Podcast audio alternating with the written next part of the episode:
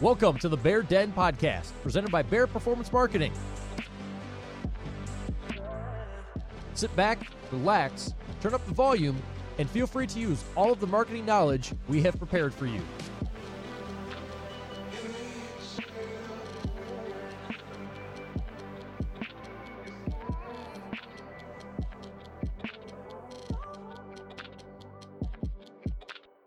Going on, everyone? Welcome into another edition of Bear Den Podcast presented by Bear Performance Marketing. I am your host, as always, Matt Freilich. If you guys have missed last few episodes, we had Ryan Hobson of the Green Bay Blizzard on, Josh Russell of Josh Russell Studios, talking about the Indoor Football League for the Blizzard and a small business out of Kaukauna, Josh Russell Studios. If you haven't heard those, go back and listen to them. And as always, we turn our Bear Necessities blogs into podcast format under the Bear Necessities Audio Digest. I'm thankful to have another small business owner on the podcast again because that's been one of our angles we've been taking with the Bear Den podcast. However, he's got a little bit different story than most quote unquote small businesses. Logan O'Leary is joining us. Young man just graduated from UWGB. Logan uh, is the owner of O'Leary Video LLC. Logan, welcome to the podcast. Thank you for having me. You're welcome. Logan's story is different. Obviously, he's what are you, 23, Logan? 22. 22. So even th- this plays into the narrative even better. So 22 years old, recent college graduate of UW Green Bay. I am an alumni as well. We've talked a little bit in the past just about our experience at UWGB, but Logan graduated in May and had the privilege of graduating during a global pandemic. So Logan, I know when I was graduating college, I was like, I can't wait to get out.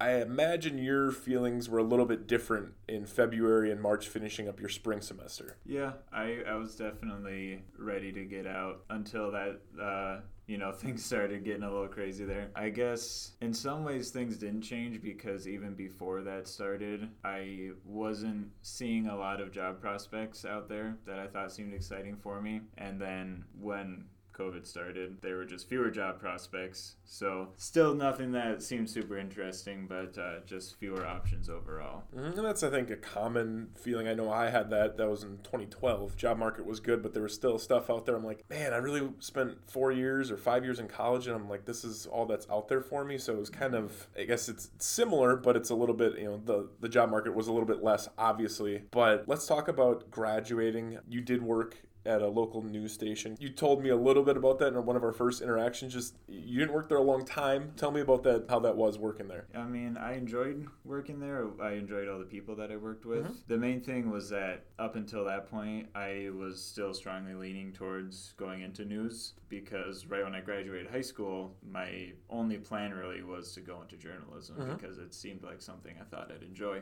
And once I started working there, I just kind of felt like it wasn't my kind of environment you know, really high pressure, fast paced. You never know when breaking news is going to happen, and you have to be ready to handle it at all times. And that's just not really the kind of environment I like, where I have to be ready to jump into action at the drop of a hat unexpectedly. Just not my kind of job. I totally relate to that because i was getting out of school. I was in a, the com program just like you were at gb and i was like hmm.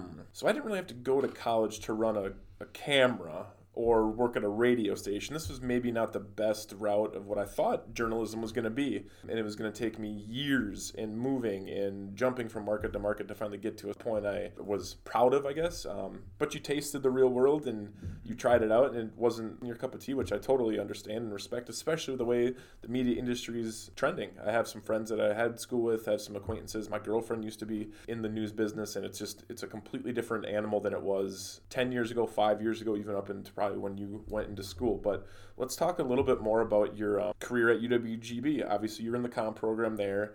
Pretty solid program from what I remember. And were there any experiences there that let you, um, you know, fine tune your skills? I know for one, I had some good classes, but I also had some good student orgs there. Talk to me a little bit about that. I guess the two best classes I took at GB were both video production classes. One of them was just basic video and then advanced video production. The basic class, we made a couple videos individually and then we also used the old TV studio they have at GB and mm-hmm. we basically produced little TV shows. And then the advanced class, we essentially took the whole semester to just create a small documentary basically. So those classes are both a lot of fun. I learned a whole lot about video. I also had one semester. This isn't related to GB, but I did a exchange program in Colorado for Okay. one semester at the University of Northern Colorado. So I took a couple classes there as well that were focused on video production. All of it was from a news journalism standpoint, but I did learn a lot about just using a camera, editing, and all that stuff. Two things come to mind. One, I forgot about that old studio they have there at GB. That thing is archaic.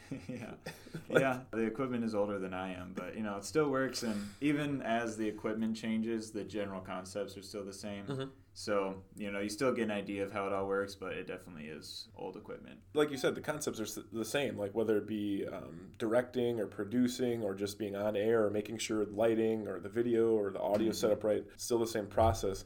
I didn't know about this Northern Colorado thing. How did how did that come about? Is just you wanted to study ab- not abroad, but you wanted to study at a different college for a semester, or did they have a specific program you were focused on? I guess I was just open to the idea of studying abroad or doing some sort of exchange, and I didn't really have a plan for that. I wasn't taking any second languages, so I didn't have any specific area in mind. And then I found out about it's called the National Student Exchange. Uh, there's like 150 different colleges across the U.S. and some in like Canada, the Virgin Islands that participate. And basically, you can take classes at one of those schools for one or two semesters, but you still pay your homeschool tuition. So I basically just got an email about that informing me that it existed, and I was like, yeah, I'll look into it. Why not? That's awesome. And uh, my brother lives out in Colorado, so that was why I was looking at Colorado specifically.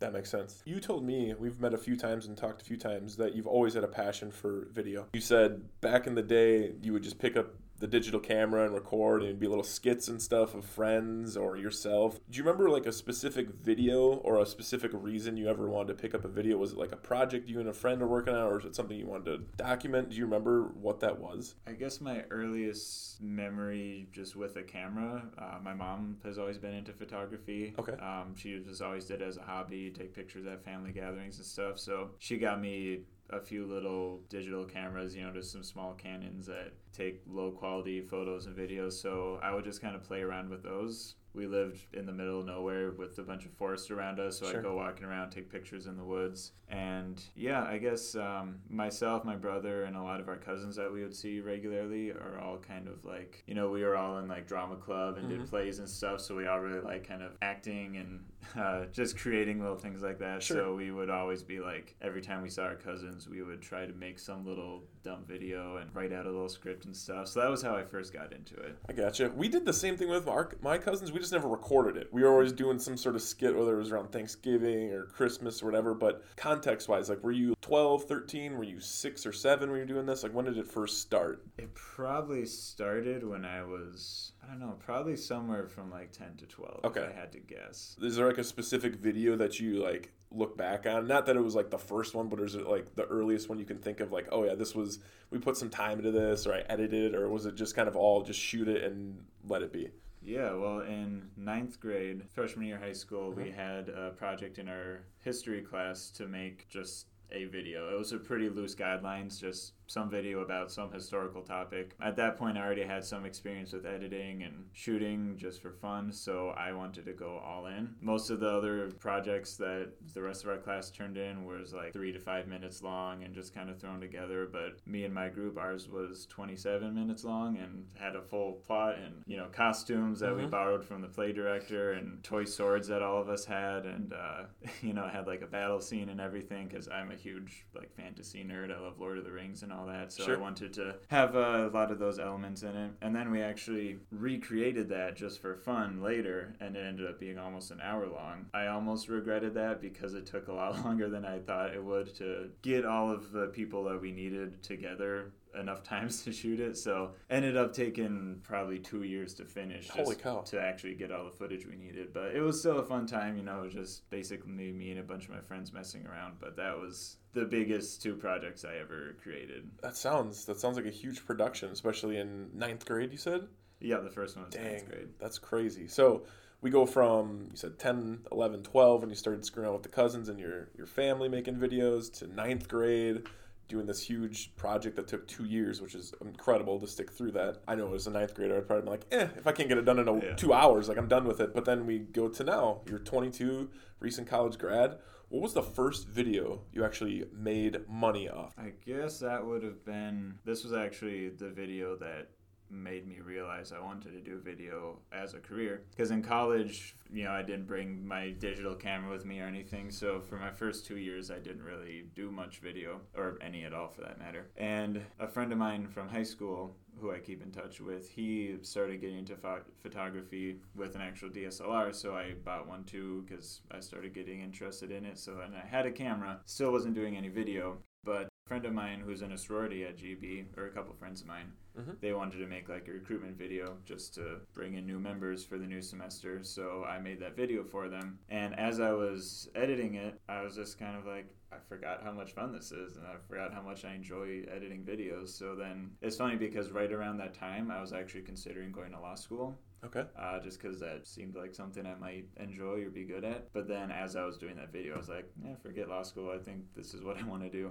You know, it wasn't like a huge paid project, but they did give me some reimbursement just for my time. For sure. I mean, whatever it is. I mean, you put in hours. I know just re- editing this podcast or having done some video work when I was in college, even before that in school, like in high school, just the time you put into that. People don't understand it. Like this podcast might end up being 30 minutes, 40 minutes. You can record a video that you work on for two years and it's 27 minutes long. Like there's so much time that goes into that. So to get compensated from that somehow, that's cool. Law school though, huh? Like where, where did that come about? I, isn't your like mom or dad or something Yeah, into law? my, okay. my dad is a lawyer and my uncle is a lawyer. Okay. Um, so yeah, I guess it's kind of funny. Actually, two or three summers ago, and I I don't know why I initially did it, but I started reading the Constitution. I think I, Wow. was, I think I was just like I I want to learn more about. I I am really interested in like American history and all that. Sure. I might have that might have been around the same time I heard Hamilton for the first time, so I might have been in that mindset. I'm a big musicals fan. Yeah, I was just like reading the Constitution and trying to learn more about American history, Mhm. and then I was like, that's kind of interesting. I might enjoy this, and I never really fully made the decision just because part of me was like, I don't know how much I would actually enjoy doing it. It seems like something I would be good at, or at least I hope I would be good at it, but I didn't know if I would really like it. And then when I was still trying to make that decision was when I realized how much I like video. Fair enough. You've been doing, you know, video for half your life at this point. Describe to me and people listening, because I've watched some of your videos and stuff that you've posted, even some stuff that's you know maybe a little bit older in the archives of YouTube. But describe to me like your editing style or the way you go about producing a video. Like what it, what makes Logan's videos different from the next person's. Yeah, I mean, in one sense, it really depends on the video. You know, like I've worked on some music videos with friends of mine who are in bands, and with those, it's a collaborative effort of what's going to be in the video. But I guess a lot of what I do is kind of inspired by what I learned in my journalism classes. So I sort of edit my videos like a news story, but I try to put a bit more of my own, I guess, creative touch to it Mm-hmm. and I kind of take it video by video, and I always look at what's the main idea of this video, like what are we trying to communicate. And yeah, I don't know if I would say I really have one style necessarily, but I kind of take it one video at a time, and I kind of combine that journalistic approach of you know getting the main points across who, what, where, why, when, and then also putting my own spin on it, I guess. For sure. I think so. I watched like five or six year videos, and I think the one thing I noticed was like, yeah, you keep that journalistic like approach to it, but you're also like, it's like your your transitions and stuff. You show different elements that normally wouldn't be seen in journalism. So I remember there was a video you were out in, I want to say by a lake, body of water, but you're showing like the water rushing over the rocks and like using that as like a cut scene almost where it's like transitioning. So that was one thing I saw that was different than anyone else. But I think what you said though is like you're trying to make it it doesn't have to be one specific thing like i'm not going to use this certain element throughout all videos you kind of play to your audience if that makes sense Yeah, I never approach it. You know, sometimes I'll have an idea in mind of something that might look cool, but Mhm. I never approach a video thinking I'm going to do it this exact way. I basically, for every video I do, I think, what's the goal of this video? What are we trying to get across? And then as I'm thinking about that, I'll just edit it as I think will best represent that. for sure. You mentioned a few things so far. Canon digital camera started you out. The dslr which i heard of that term before. I don't really know what it means So anyone that's listening to this, especially from the last podcast with Josh Russell, like he talked about all the equipment he uses. Give us a little background on what your production looks like, Logan, and kind of the software and stuff you use, or any of the technology. And feel free to get super nerdy on it if you need to explain Yeah. it more, because like you might you might teach me a thing or two here. Yeah, well, as, as far as the DSLR, I honestly am 90% sure this is right. It's digital single lens reflex camera. So basically, the two main types of cameras people generally shoot with, at least for this type of work, is either DSLR or mirrorless. The DSLR basically just has mirrors that reflect the image as it comes into the sensor. The mirrorless, it just goes right into the sensor. But that's not very important. I started with Canon, which is, you know, a huge camera brand. Most people, it seems like, start off with Canon when they're just getting into photography. And I feel like that's how it starts a lot, is they get into photography first, just because it's an easy hobby to pick up. Mm-hmm. But uh, yeah, right now I shoot with Panasonic because a lot of their cameras are just built more for video instead of photos. And I mean, I'm always growing my equipment. I, the thing about videos, you can never have too much equipment. Like there are some things that aren't as necessary, but you know, you can always find one more thing that might make it a little bit better. Mhm. So you know, if I had unlimited resources, I'm sure I could drop tens of thousands of dollars on different pieces of equipment that would make everything look beautiful. But, you know, as far as having, you know, especially since it's just me, I don't want to have hundreds of pounds of equipment I have to Mhm. lug around to shoot. So I try to keep it fairly simple while still covering all my bases. So, you know, I've got a good light that I can use, a good camera, a tripod. Got a drone, a gimbal, which is basically like a stabilizer for the camera.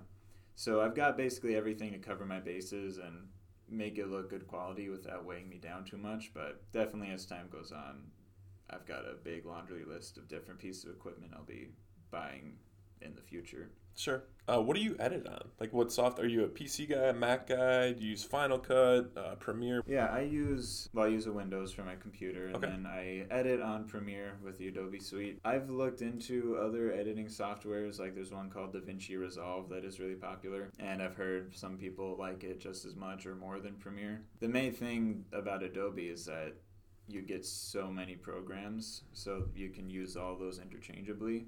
So that's a big benefit of Adobe is that you know you get access to all of those and you can go from one to the other no problem. Whereas other softwares, a lot of times it's just the video aspect. Mm-hmm. So, like, I don't know, is After Effects, is that an Adobe thing? Yep. Okay, so you get access to that, and that's easier than trying to piecemeal maybe that with a Final Cut or an i. I mean, no one really edits on iMovie anymore. I've tried; it's a waste of time, but that makes sense to stick with something like that. And then this is a dumb question. So, over the years, I've noticed people use their recording off of a camera that looks like a photo camera, like a for like photography. Like, when did the this is so stupid, but like, when did the transition switch from it looking like more of a video camera to like now it's like a photography camera? Does that make sense? Yeah, yeah, yeah. Because like I see people and I'm like, that person's taking pictures, and then I'm like, nope, they're actually recording video. Like, did I miss something along the way, or has it just been like a transition that I Yeah. wasn't aware of? I know what you mean. You're thinking like of difference between what would look like a camera photographer would use Yeah. versus like a camcorder that a news station would be Exactly, and I'm not talking this big lugging around thing with Yeah. like a the VHS tape, but like I just feel like there was all of a sudden like a, a point where it just completely switched, and I didn't wasn't aware of it. Yeah, you know, I, I've heard different people have different arguments. One big aspect for me personally, at least, is again just the size and the portability and everything. If I'm shooting by myself, having a bigger camera is going to mean a bigger bag and more, you know, need a bigger tripod to go along with that, which isn't a bad thing. But when you're by yourself and you only have so much equipment you can use, you don't want to have anything big and bulky when you down. As far as the technical aspects of it, that's something I, you know, I'm always learning more about too, is getting more well versed and you know, I couldn't tell you all these fancy technical terms off the top of my head right now, but you know, a lot of a big thing you hear a lot about is having cinematic footage. That's what people always like to see with, you know, like blurry backgrounds. That's a big key factor. Sure. Uh, having that like cinematic quality is a big thing, and a lot of people tend to think that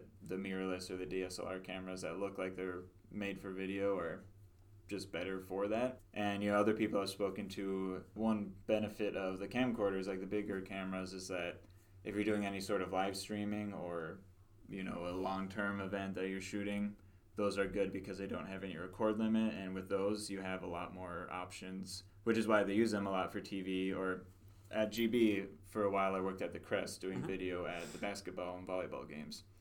For those cameras, you can actually plug it right into like your source and have it stream right to the switchboard Okay. for the live stream of the game. So cameras like that are good for any sort of live event like that. you can plug in your audio, use some HDMI cables, and they also usually have audio inputs right on the camera.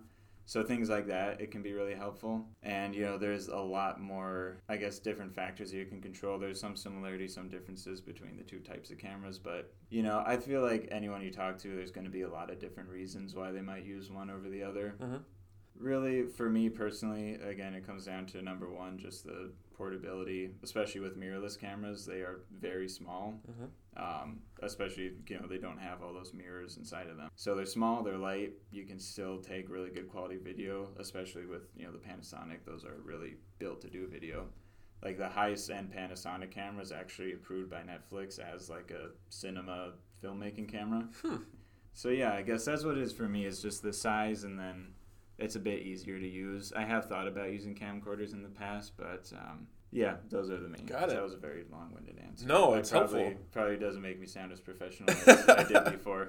well, you gotta you gotta talk to the people, right? You gotta, you, gotta, you want to go over our head a little bit, but no, that that makes a lot of sense. So we talked about some of like the technology you use, the software, and your preferences, obviously with Panasonic and just the the mirrorless cameras. But kind of dabbled on this. Is there like an approach you take when you're brainstorming or storyboarding a project? Because it's not just record edit and then a final product is there kind of a approach you try to take towards kind of framing it and like maybe when you're talking to a client or a group of people you're trying to record a video with how do you kind of start the pre-production and then make sure it follows through all the way to the end I guess one of the biggest areas of emphasis that I place with my business is not just creating video, but also creating a strategy behind it. So, you know, my main focus is any kind of video content for online marketing, whether that be content on your website, on social media, paid ads, whatever it might be. It's all about online marketing because that's where a lot of business happens for at least most companies these days.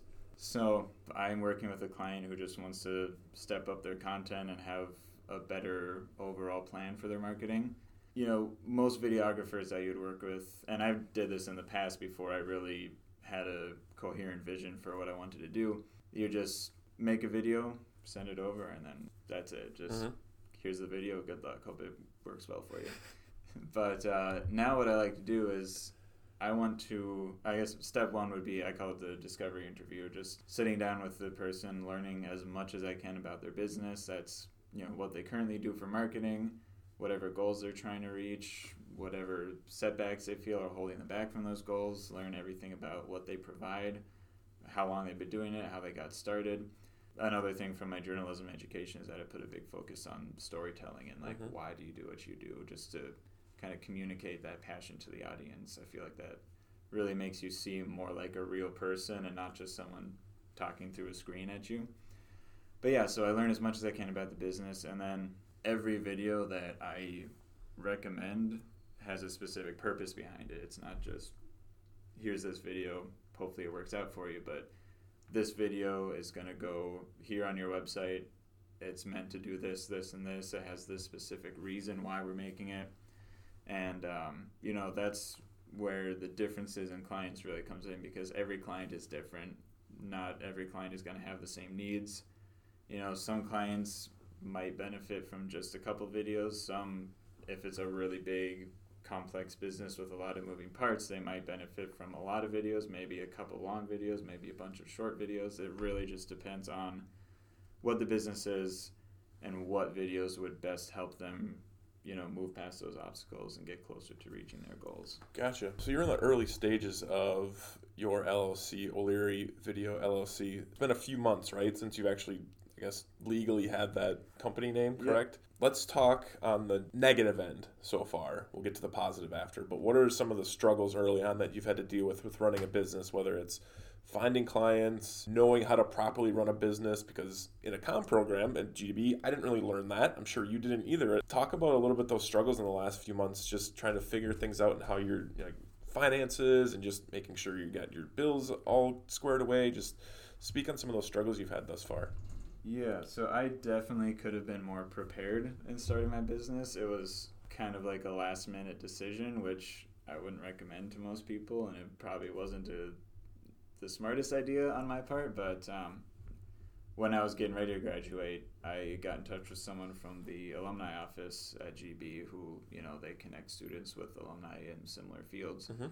She actually connected me with a family member of hers who runs his own video business. And when I started learning from him and how he does things, and he also connected me with a bunch of online communities of other video businesses. But when I started learning from him, that was when I really thought, like, that sounds like exactly what I want to do.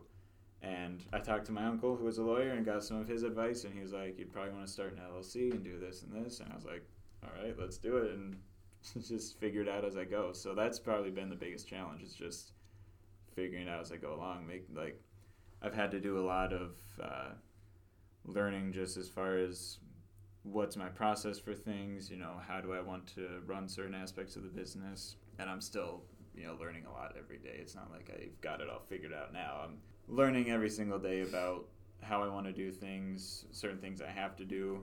Luckily, with the two lawyers in my family, I can at least make sure I'm not accidentally doing anything wrong that's going to get me in trouble. But Right. you know, I still am working a lot and figuring out how to do things the right way, and you know, just starting a business when there's not a pandemic going on is tough because you're brand new. You're got to work to get your name out there, get new clients, but especially starting it in a time where, and you know, I started five months ago, back when things were all still kind of up in the air. No Mhm. one knew what was going to happen, so people weren't as interested in spending money, and so that's been tough. But the way I look at it is.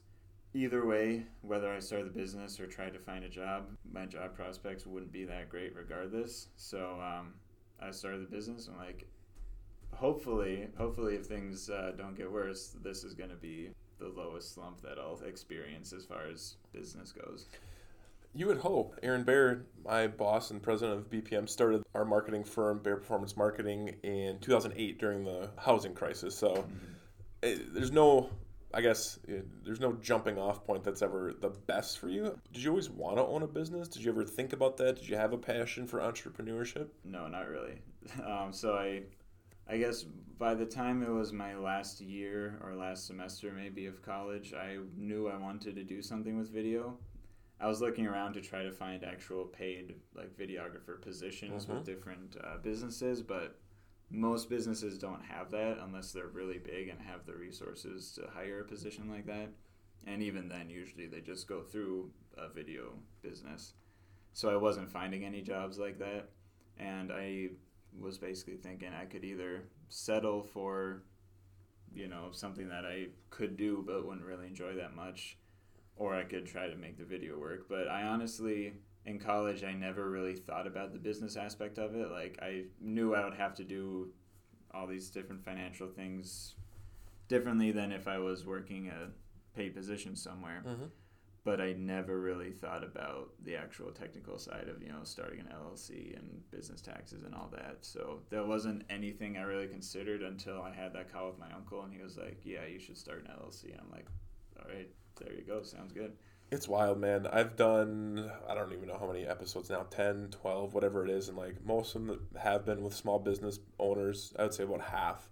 And every single one of them, every single one from a 22 year old person to, you know, Aaron and everyone else in between is like, yeah, I didn't really ever think I'd start a business. And like going into recording this podcast or just in small businesses, I would assume someone always has a passion for it, but it's just like, Yeah, more often than not, the narrative is seems like people just fall into it, which is just it, it baffles me a little bit, but I guess it's just the way the world works. You kind of just pivot along the way. So let's, as we're wrapping up here, I want to know what are some of the big successes that you've had recently in the last few months, and that you're like really proud of, whether that be financial things, whether it just be projects, whether it be connections. Talk about some of the really cool stuff that you've been able to do in the last six months growing your business. I think a big part of it is just the fact that I'm learning more and getting a better system worked out, um, which, you know, isn't the most exciting answer. But I just feel, you know, with everything I know now and, you know, I'm reading tons of different books on running business to get tips from those and just learning from experience. So everything I know now, when I look back at right when I started it, I'm like, I didn't know anything back then. And it's only been five months, but I feel like I know so much more and have a much clearer vision. And you know, I've just got a lot of projects here and there none of them are the most exciting thing in the world. Uh, you know, or I guess it's not the most glorious work I could be talking about, but you Mhm. know, it's just exciting to be working on different projects. And you know, I've been doing some networking. I recently joined the Green Bay Chamber as uh, one of their committee members, and you know, just do. I feel like I'm able to do a lot more now, and I have a much clearer vision of where I'm going than back when I started. Sure. And you've done some videos though for around the area. You did one for a few for the Green Bay Public Schools, another one for I forget the golf course, but you've done some other videos that are I mean they're not you're not doing video work for some huge multi-million dollar companies, but you're still doing some Yeah. like cool videos that people would know of or see. hmm Logan, as we wrap up here, uh, obviously you got some things brewing in the future here, and um, I'm excited to see where you take your business. I know we're going to have some need for video along the way, so we're going to be reaching out to you, and I know you have some stuff brewing. But where can um, people find all your video work? I'm sure you have a website or some sort of social media to plug. So take the last minute or so here just to let people know where they can get in contact with you and how they can find uh, O'Leary Video LLC. As my website is o'learyvideollc.com. That's O L E A R Y Video LLC. I also have a Facebook page, O'Leary Video. You can connect with me on LinkedIn, uh, Logan O'Leary. I've got a fairly inactive Instagram account that is O'Leary Video, one word. But yeah, so those are my main pages the LinkedIn, Facebook, Instagram, and website. Awesome. Well, Logan, I really appreciate you coming on and connecting with me and recording another episode for Bear Den Podcast. As always, rate, review, subscribe wherever you listen to your podcast, whether it's Google, Spotify, Apple Podcasts, or wherever you listen to your podcast. Make sure you guys are reviewing and subscribing for us. I really, really appreciate that. Um, share these with your friends if you have someone that might take interest in Logan's story or anyone else's story that we've had on the podcast recently. Make sure you're sharing it with them. Of course, in between our interviews and our free information from our team, make sure you're listening to the Bear Necessities blogs, turn into audio format. Um, those are quick three to seven minute recordings of our blogs from each week. But for Logan O'Leary, I am Matt Freilich. Thanks for bearing with us.